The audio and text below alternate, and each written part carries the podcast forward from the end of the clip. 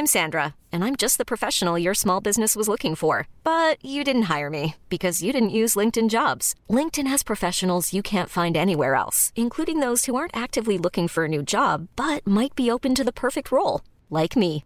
In a given month, over 70% of LinkedIn users don't visit other leading job sites. So if you're not looking on LinkedIn, you'll miss out on great candidates like Sandra. Start hiring professionals like a professional. Post your free job on linkedin.com/achieve today.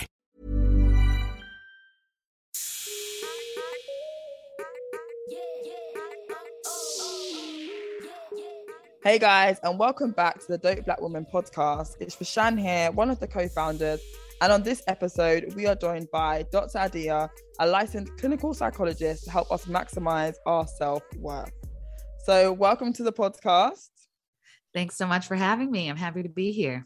Where are you actually based? Because I know you were saying New York time, but like, yes, I'm in time zone, but are you Chicago. I figured New York time was just like an easier set point for our, our timing coordinations, but I'm in Chicago, Illinois. Okay. Every time you were saying the time, I had to keep going on Google and being like New York to UK. And I was talking to someone and they were like, it's just plus four hours. And I was like, no, actually, it's five right now. Um, and I was thinking, how do you even know that? I have no idea. So you've, I've learned something already before we've even got into the crux of the interview, which is brilliant. But something we ask all our guests when we start is what makes you a dope black woman? I love that question. Um, I would say it's the fact that I am living life full out. I'm thriving unapologetically as a Black woman, being my bold, authentic self in the world and using my power to help other people. I love that, especially about being unapolog- unapologetic. Mm. So I was on your website doing a bit of a nosy before we got into the into the interview, and I think it will be interesting just to give a bit of context into who you are and your story. If we kind of started by you telling me a bit about who you were as a child growing up.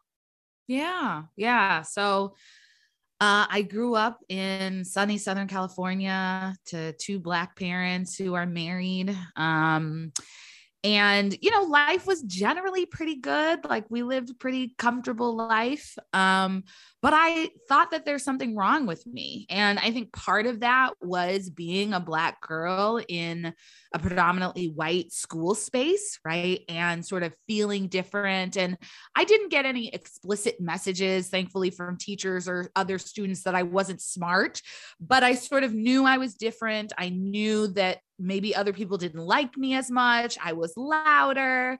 Uh, I got kicked out of a children's choir once because I Oh was like gosh. too loud. My voice was too bold and too loud. and, you know, so this just sort of like gave me this sense of like, maybe I'm not worthy. Maybe I'm not lovable. Maybe something is wrong with me. And, you know, that really kind of set me on this journey to try to prove that I was worthy and lovable, which I, which I did you know, at first it was trying perfection and trying to be the best friend and overachievement and trying to find the perfect relationship. And, um, you know, I was anxious, I overworked, I, you know, did too much because I thought that I needed to do all of that Mm. in order to be worthy. Um, and it wasn't until I was an adult that I sort of realized none of that was working Mm. that it wasn't going to work. Um, and part of that is my own journey and training to become a clinical psychologist and sort of realizing that, you know, it, it wasn't going to be that I was going to find the answer outside of me. I was going to need to look internally. And that really set me on this journey to think about and figure out what it means to embrace my unconditional self worth. And because life feels so much better, Mhm. now that I know I'm worthy, I'm really passionate about sharing it with other people. Amazing. And on that journey of, you know, trying to be a perfectionist to everyone almost in, in all your in all your relationships and all your friendships, was there anything in your family setup or I guess the relationship you had with your parents that you think contributed towards that? That's a good question. I think there's, you know, maybe a couple of things. So one is my parents were not child centered, right? So our family was, even though I was an only child, our family was not oriented so that I was the center of it, right? Like Mhm. we were not taking like millions of Disney Disneyland trips, you know, as a family. It was like my parents wanted to go to this place and I was coming along and that was fine. Um, and so I think I don't necessarily think that the the our family should have centered on me but i do think the the fact that i sort of felt like i needed to fit into their world and probably be more mature than i was maybe ready and this sort of distance the fact that they were both introverts i'm an extrovert all of that sort of combined to make me feel like i needed to be different um, than i was to be worthy or lovable. And they're also have always told me they loved me but they've never they communicating that they're proud of me has not been something that my parents did explicitly. And they're mm. very smart right? So my dad got his graduate degree phd from yale. My mom went to princeton and graduated in three years. Wow. so it was always sort of like okay like that's just normal right? Like that's yeah. not me reaching that isn't extra. It's normal. It's expected. Yeah. and so even when i was achieving it was kind of like okay good job like that's what you're supposed to do.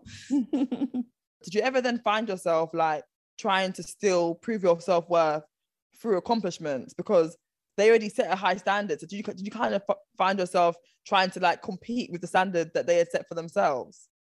Yeah. Oh, I went down that road. I mean, I it, it's interesting to look back at it now, and I I think that the career path I chose was a good fit, but I also think that there was something about needing to live up to my parents' accomplishments that drove me because both of my parents have PhDs in clinical psychology. And then oh, wow. I, I got a PhD in clinical psychology. And I had this moment after I defended my dissertation, and I had passed my di- dissertation defense where I just started sobbing because it hit me that that wasn't going to give me the sense of worthiness mm. that I wanted, that I desperately longed for, that I was searching for. And so that was a real turning point for me because it was like, okay, even this, even reaching this ultimate academic achievement, even sort of following in my parents' footsteps and proving that I could do the same things that they could do, even that wasn't enough. Mm. Um, and you know my parents were never like you have to get a phd or you like that was never their style. But i was an anxious kid. And so in the mm. absence of them saying we love you regardless and you could do whatever you want and we're proud of you for whatever in the absence of that i sort of created this situation where it was like i have to do the most and do the best and do you know do more and more and more. Um and yeah it was it was it was a challenge. I mean, I got me to where I am now. So I'm I'm happy that I have the degree and I can do the work mm-hmm. that I'm doing because it fits. But it's interesting because I'm in a stage of life now where I'm, you know, have left academia to become an entrepreneur. And this is like the first time where I'm diverting from the path that they took. Yeah. Um, and so that's sort of an interesting thing for me to be in a space where I'm creating something that's different from what my parents have created it's weird because often or not, we don't talk about the trauma our parents give us sometimes, even when they're active parents. And like, I see it a lot online. I saw the other day there was some stick that some girl was getting because she was a single mom.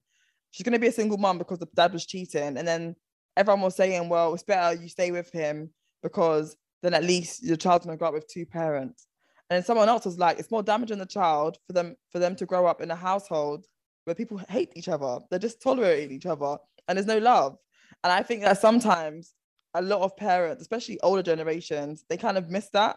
Mm-hmm. They kind of felt like if we stay together, it's great. We've got to do it because of money. We've got to do it to survive. And they didn't think about how it then had a ripple effect on their children. But yeah, I've completely gone off tangent there. Sorry. You just, you, I feel like my mind was doing a spider diagram as you were speaking. But like no, talking about your experiencing of trying to like prove your self worth through accomplishments, how do you then shake that narrative? Because I think that's something that a lot of people can actually relate to. Yeah. I mean, I think it requires you to think about what you bring that's different from what you do, right? We're really, I think, conditioned, especially in Western societies, to think we are what we do. Our worth in the world is based on what we do, the value we bring is based on our output. Mm. But I think that what we do is less important than who we be right if you think about your friends if you think you know about your family the people that you love the most feel most nourished and supported by Mhm. and you think about what makes that really wonderful, it's probably not what they do. Mm. It's probably how they be with you. And I think I think of that in my work as a therapist, right? At the end of the day, I think the biggest offering I give to my clients is really how I show up with them as being present, bearing witness more than the specific strategies that I offer. Those can be helpful, but like it's more showing up as a human and bearing witness and being with them and seeing them and seeing them beyond their struggle.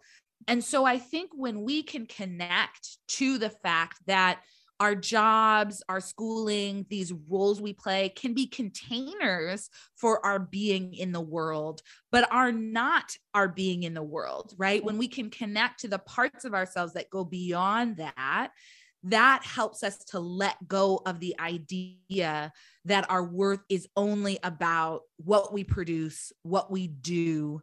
Um, and it helps us to remember that who we be is powerful. Mm.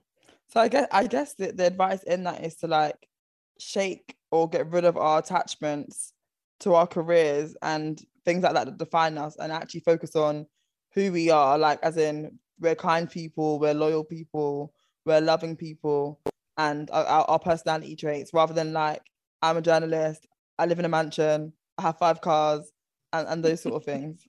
Right. And I think it doesn't mean that you just like don't work, right? Yeah. But it's so okay. So if you're a journalist, how is your journalism impactful? Well, do you ask really good questions? Do you intuitively sense what needs to be asked and connect with people in a way that makes them comfortable so that they'll share their stories? Are you Mm. able to frame things in ways that help people to deeply understand what's going on? Right? Like there's and and then journalism is a container for that. But you Mm. could leave journalism and still do that in the world in a Mm. different iteration. But when you think the journalism makes me or being a journalist makes me, then if Mm. you lose that job in journalism or you leave that job in journalism, you're going to think, well, I don't know who I am anymore. And so many people go through that. But if you think, well, I'm a curious person, I'm somebody who connects, I'm somebody who sees people see and stories in a unique way, then you can say, I use that with journalism. And one day I may use that in another role. Yeah, I like that. Something else you mentioned as well was this idea of being a perfect friend. How does that show up for you, or how did it show up for you? For me, it looked like selflessness.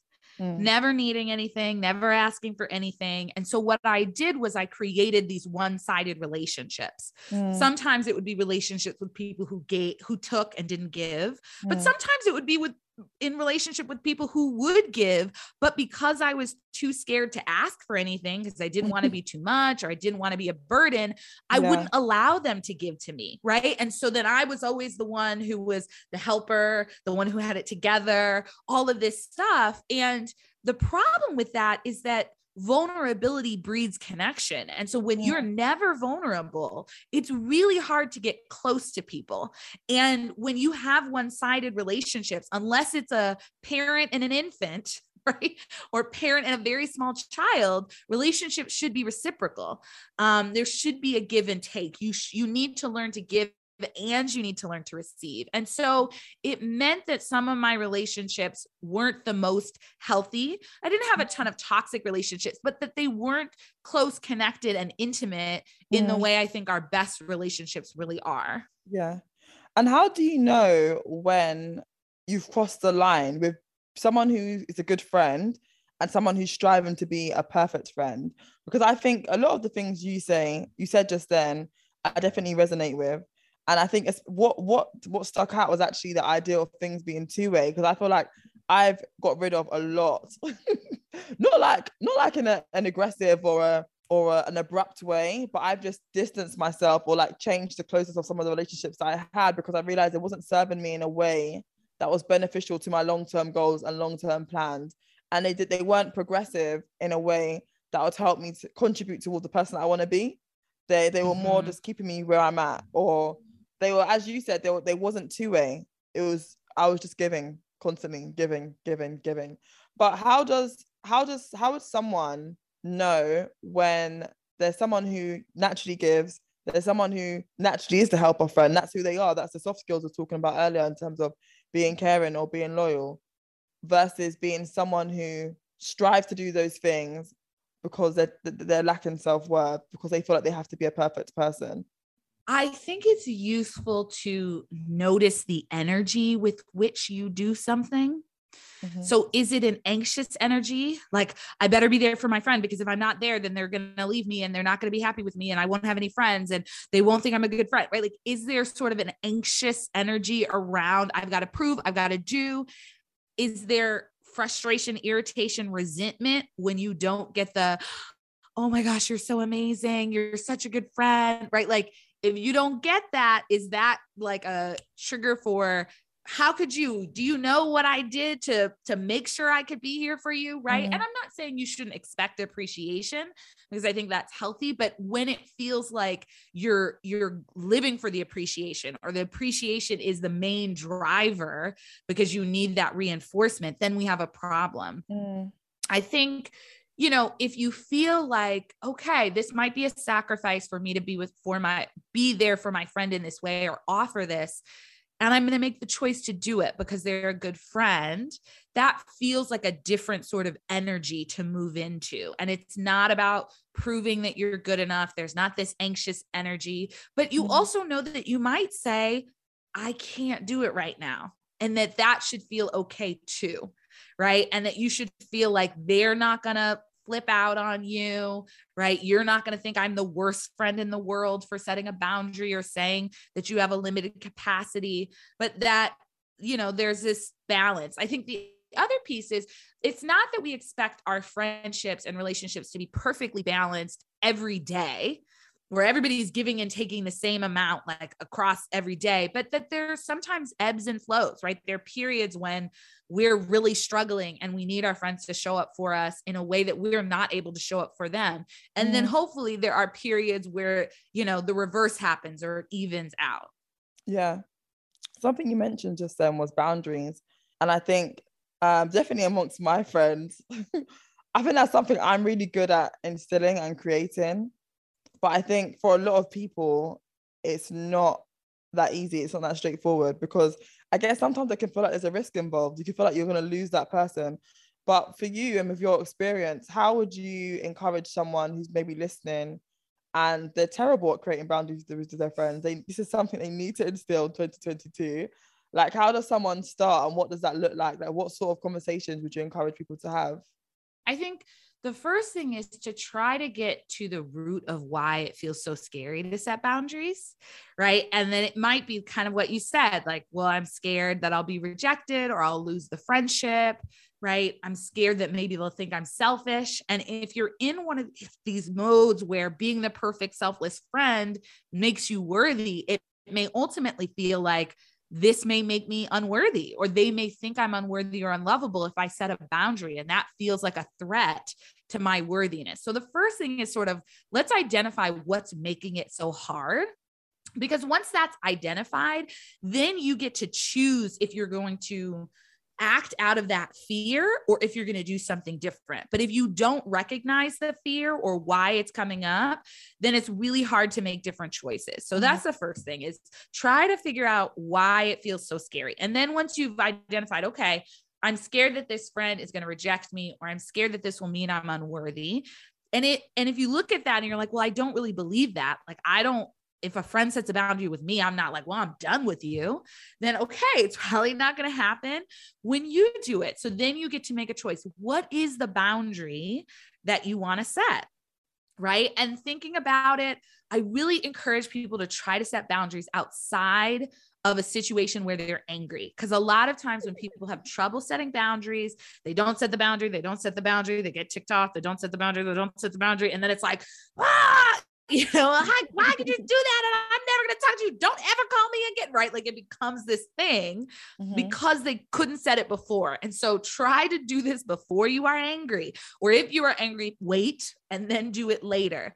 Right. Mm-hmm. But then the idea is to say, Hey, I so appreciate you. I really love talking to you. Our conversations are so wonderful. I've also noticed that talking every day is a lot for me. And because I'm an introvert, I need some time alone. I need some nights where I'm really just not talking to anyone. So I'm hoping that we could, you know, plan to talk a couple times a week instead of every day. Mm-hmm. Um, and that will make me feel even more engaged in the conversations that we do have right? And so the idea behind that is you're you're actually setting the boundary to maintain a healthy connection and relationship not to push the person away. Now i do like to say that often when you set a boundary the other person has a tantrum. Just like a kid when you say to the kid no candy when you're in the middle of the candy aisle they're going to have probably have a tantrum adults do the same thing, right? So we have to sort of anticipate that the other person may not like it and they may throw a tantrum, and we have to be willing to stick with our boundary anyway. And when they don't want to take the boundary, would you then just maybe reconsider the friendship? Yeah. I mean, I think it is a good it is a good time to consider reconsider the friendship, right? If if you're setting a boundary that you think is thoughtful and intentional and not reactive, and they are unwilling to respect your boundary, like if they're like, cool, and then they keep calling you every day in this example that I'm making up, then you know that at some point you, you might say, hey, you know, I we talked about this. Part of it is reinforcing it. So if they call you every day, don't answer every day. right? Like you don't have to answer. But if they keep doing it, or if they're like, you never answer my calls and it's this big thing, then you might say, you know, I communicated to you why I was setting this boundary and I really want this friendship to work. I'm not sure why it's it's hard for you to respect the boundary. And if they're, you know, getting upset with you and angry with you and you know, doing all this stuff and not respecting you, then it may be a time to say, maybe this friendship isn't going to work um, and maybe you need to to reconsider and obviously that's hard and disappointing but if it's a drain on you emotionally and mentally then it's probably not worth it. Yeah i think boundaries are really interesting. Um i've got like five really close friends i would say and they all know that when it comes to boundaries that's something that i enforce a lot. And not in a way that's like i'm putting up walls but i mean like i'm really transparent and i commun- i find it easy to communicate when i love something and when i don't love something. And what i think the benefit that i get from it is actually i get boundaries back which make things just feel so much more better. So like so for example you know when you're talking about before about like messaging your friend or like and then feeling like a burden i will never feel like a burden to my friend because all those particular friends because I know they haven't got the capacity for the conversation. They'll communicate that to me. So like the other day, I remember I was I, I was having a mare. I don't know what was wrong with me, but I was having a mare that day. And I text one of my best friends and I was like, uh, what did I text? I send her a paragraph? I think I sent her a paragraph, like a long, I think I sent her a paragraph. and her response was like, Shan, it was like a Wednesday or Thursday. And her response was like, Shan, I've had a terrible week, start of the week. I don't have the capacity for this right now. But once I do, I will come back to it. And just the fact that she acknowledged the message, knowing that she was going through whatever she was going through, actually gave me a, a piece of comfort. And I was able to be like, you know what? No worries. Thank you. And I continued. I did what I needed to do to make myself feel better that night. And then I think two or three days later, we spoke.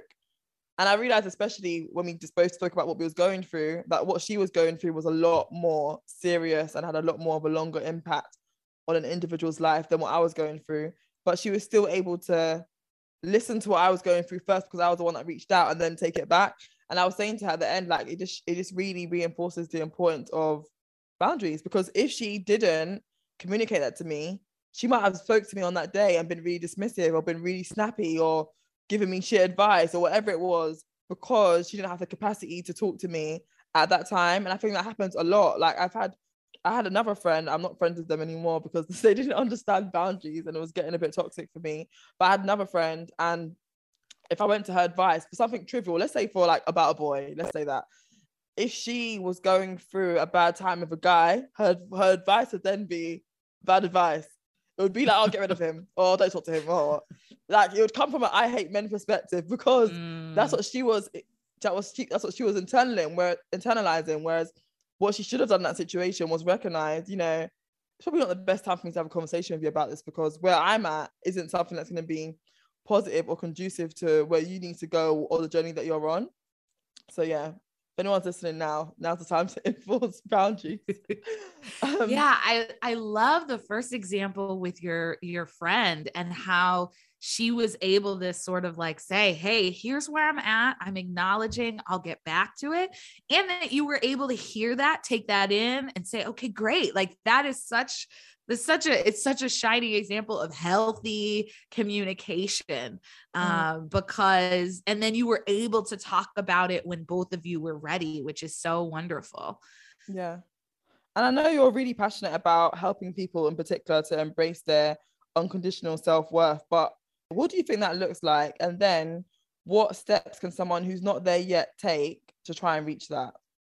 Yeah so I think of unconditional self worth as the belief that you deserve to be alive, to be loved and cared for, and to take up space.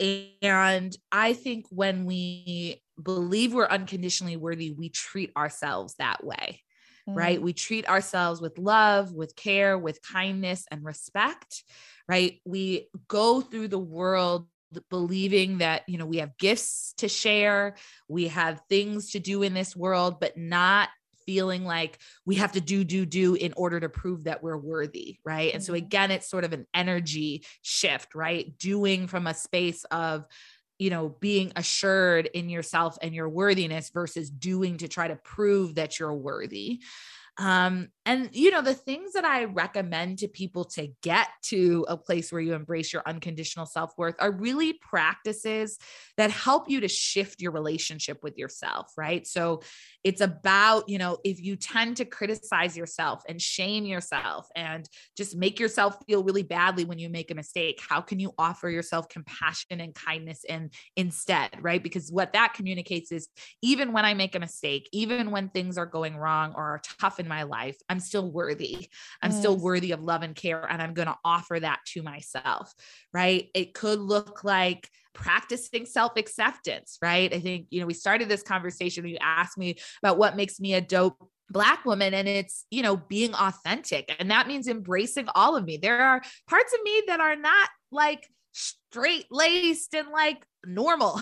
you know what I mean? Like we all mm-hmm. have parts of ourselves that are not normal, that are a little bit weird or a little bit different. And when we can embrace that and embrace the fact that we don't have to be some perfect image, um, some ideal model in order to be worthy, that helps us to remember that we're worthy just as we are, as we're created, right? When we can sort of also connect to people who are supportive of us and help to remind us that we're worthy even when we're struggling. That helps us to embrace our unconditional self-worth. And so all of these things are practices because they're not intended to be oh things that you do once and then that's it but it's intended to help you to orient to a new way of relating to yourself and mm-hmm. showing up in the world and you know you i know you you work with a lot of women and you've got experience with women who are really successful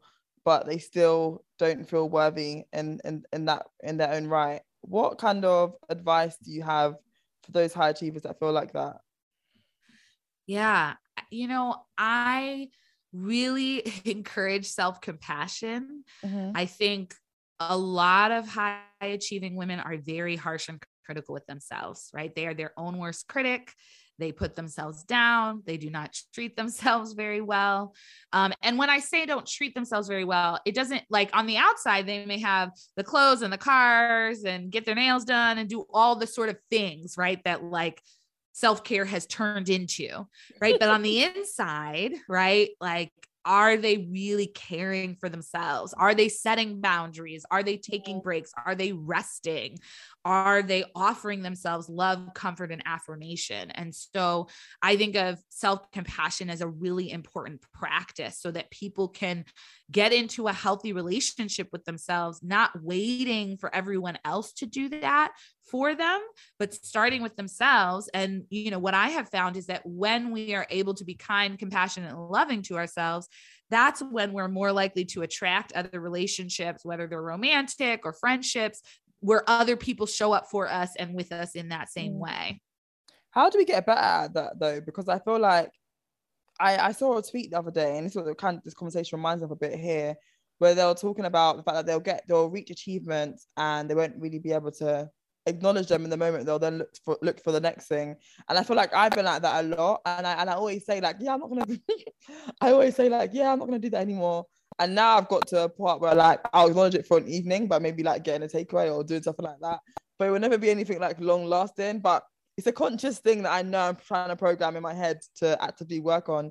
But how does someone like me or the people that were in the twitter space for example get better at showing ourselves a level of compassion yeah, I mean, it's a good question. I think the sort of working really hard for an accomplishment, then you get the accomplishment, and maybe it feels good for a few days, and then you're off to the next thing, right? Like that is a that's a common pattern. I have certainly been there, and I think some of it is like, can you actually let yourself soak in the accomplishment? And that looks like breathing because so often we're sort of like people are like great job great job. We're like yeah no no no it wasn't that big of a deal. No no no no no no no no no right? Like we sort of push it off. So that's one thing.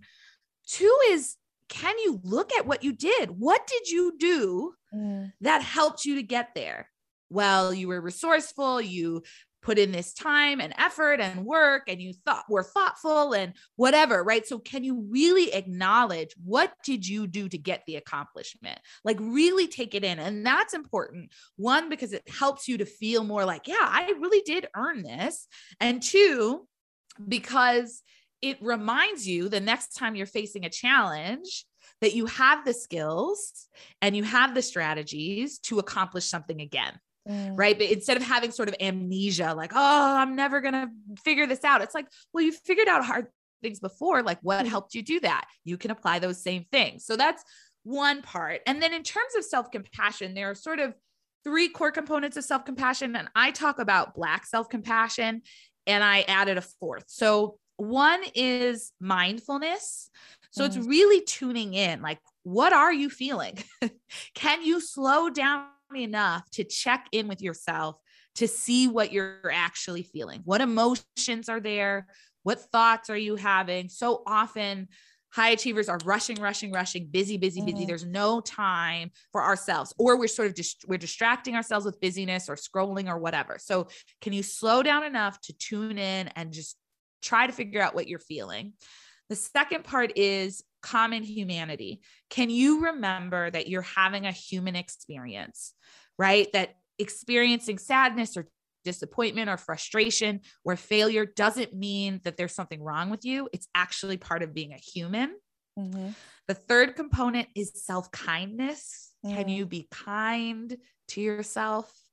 And when that's hard for people, I encourage them to imagine comforting a puppy or favorite baby animal, or maybe the little one inside of them that's usually who is activated when we're feeling bad, mm. right? For me, that looks like, oh, baby girl. Oh, oh, I know this is hard. Like, it's okay. Like, I'm here. I'm here, right? Offering that comfort.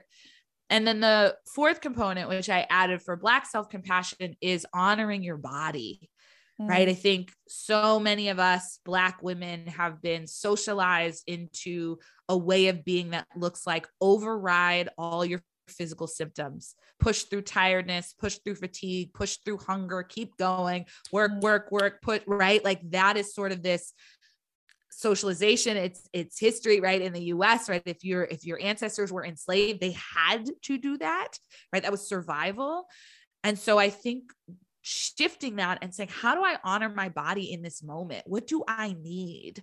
Right. Mm-hmm. And how do I give myself that? Not wait for somebody else to give it to me, but to give myself the rest, the care, right? The gratitude that I need and deserve. So, those are some of the components that I think help people to practice self compassion. And you mentioned just there um, overworking. Is that something you can relate to? I am releasing the overworking. I am letting go of the belief that you have to work hard and long to be successful. Mm. Um, you know, in this past year, my first year of entrepreneurship, I've stopped working weekends, I've stopped working nights, right? Like I'm really working on letting go of these habits that I had for years of like mm-hmm. always, always, always working, always doing something.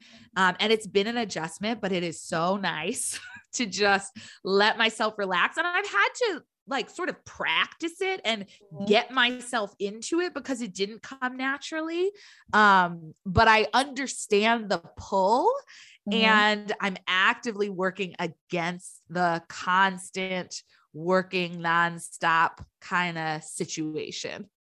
And for someone else who kind of relate to that, what does it look like to start a journey of trying to quit ever working yourself? Is it, I guess, creating your own level of self boundaries? Is it for the sound of things for you, what was quite useful was creating new routines. Is that the sort of thing you would advise? First, deciding that you want to, and then, yeah, figuring out what are the boundaries. So, when do you want to stop working in the evenings? When do you want to start in the mornings? And then, like, what are the boundaries? So, if you work for an organization, do you turn off your email?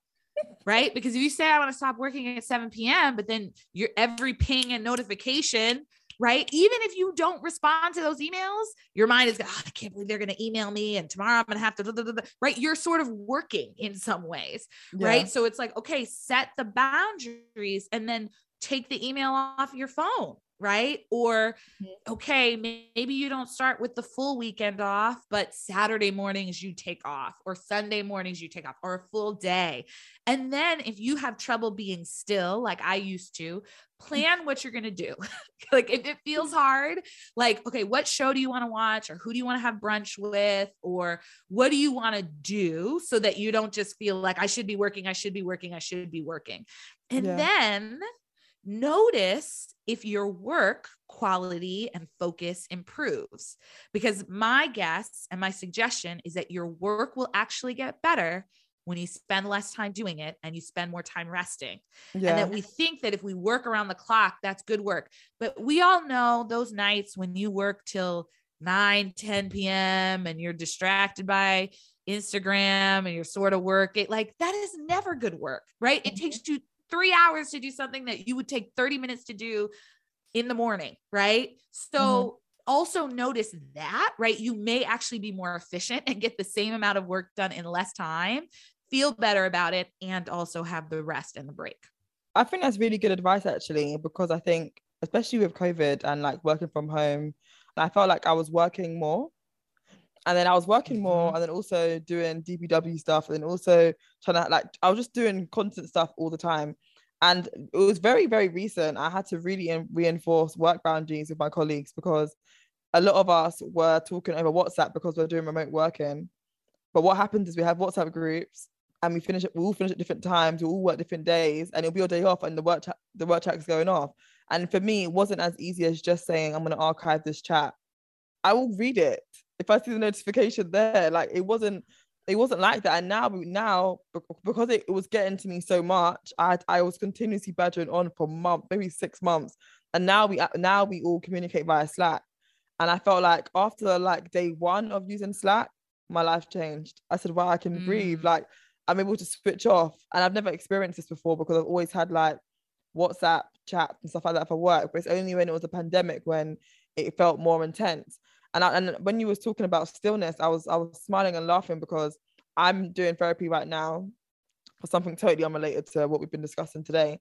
But my therapist was asking, was like to me, he has he has like scores that he looks at every week, and he's like, oh, the last mm. few weeks your scores haven't been that great, and I'm like, oh, okay. He's like, okay, so what are you gonna do this week? The normal, he actually said the things that you normally do for self care. Are you have you been doing them? And I said, well, no, I haven't. But the things that con- that would contribute towards me negatively, I also haven't been in, in in engaging with. So it's fine. And he was like, that's not how it works. You you need to continue continuously do the things that make you feel better, that keep you afloat. And I was like, oh, okay. So when you're talking then about planning what you want to do and the stillness, I find it interesting because I am someone who likes to be busy, that likes to do stuff. And when I've now given myself more time, I'm like, oh shit, would I what do I do now? like, what is it? What do you do at this time? Like the other day, I watched a program. I don't watch TV, and I've moved into my own place since July, and I haven't I haven't bought a TV here because I literally don't watch anything. I'm more like a podcast person or like maybe the odd documentary. But recently, I'm like, I might as well get a TV because now I've put boundaries in place of work and extra projects. I have time to w- watch TV and like join in these conversations. So yeah, I think I say that to say that I think your advice is spot on because I've almost implemented it recently, and now it's given me a, a chance to be like and breathe. When work finishes, mm-hmm. it's finished. Like you don't have to think about it anymore. We sort of over index on if you work hard, you're going to be successful because the reality is that the people who work the hardest in our world are usually not the people who make the most. Mm.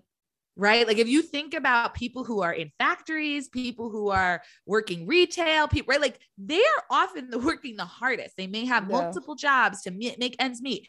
Does that equate like millions? No, because our society isn't set up that way. Right. So this sort of false narrative that like if you just overwork yourself, you will be successful. Or if you are not successful, that means you're not working hard enough, right? It just it's problematic, it's capitalistic, right? Like it's it's just a challenging narrative. And so I do think like I like I mentioned I'm letting go of this idea that work has to be hard and long in order for me to be successful, right? And I'm trying to embrace the idea of what if it could be easy, right? If I show up and share my gifts, are there ways that I can do that with ease that things can come to me?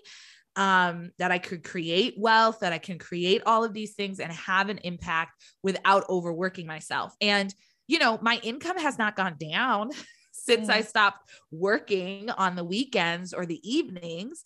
I just feel better, right? Yeah. And mm-hmm. so I think it's it is sort of re is challenging some of these narratives and then also figuring out what works for us. And again, listening to our bodies, right? Part of why I finally stopped working on the weekends is I was feeling anxious about a project that I was launching and I was like, okay, I got to, you know, work this weekend. And I woke up in the morning and my body was like, nope. Mm. Like, nah, we're not, nope, we're not doing that today. and I was like, okay, all right, like I'm gonna listen. And I didn't work and that and then i just haven't worked on the weekends. And sometimes i'm like well maybe i'll just finish up. And and then i just don't end up doing it because i'm like sitting mm. on the couch feels so much nicer. Yeah. And it's been fine right? And so i think that's where it's sort of for me honoring my body. And at some point my body was like no like we're no we're not doing that. You're not doing that. Thanks. Thanks for the suggestion. No. I think that's interesting because it goes into my next question really nicely what do you think self-care looks like and how can we create a self-care plan that's actually effective so i really think it's important for people to sort of personalize their self-care and figure out what works for them because something that may work for me may not work for someone else. So for some people getting their nails done is really self-care, right? Like they're away, they're, you know, their kids aren't asking for them. They feel right, nice and mm-hmm. pampered. And for other people, they get their nails done every two weeks or every month because they feel like they have to. And if they don't, then people are going to judge their nails. And it's it's it's not you know it's not a pla- and they're like, nails now, I'm I'm getting judged.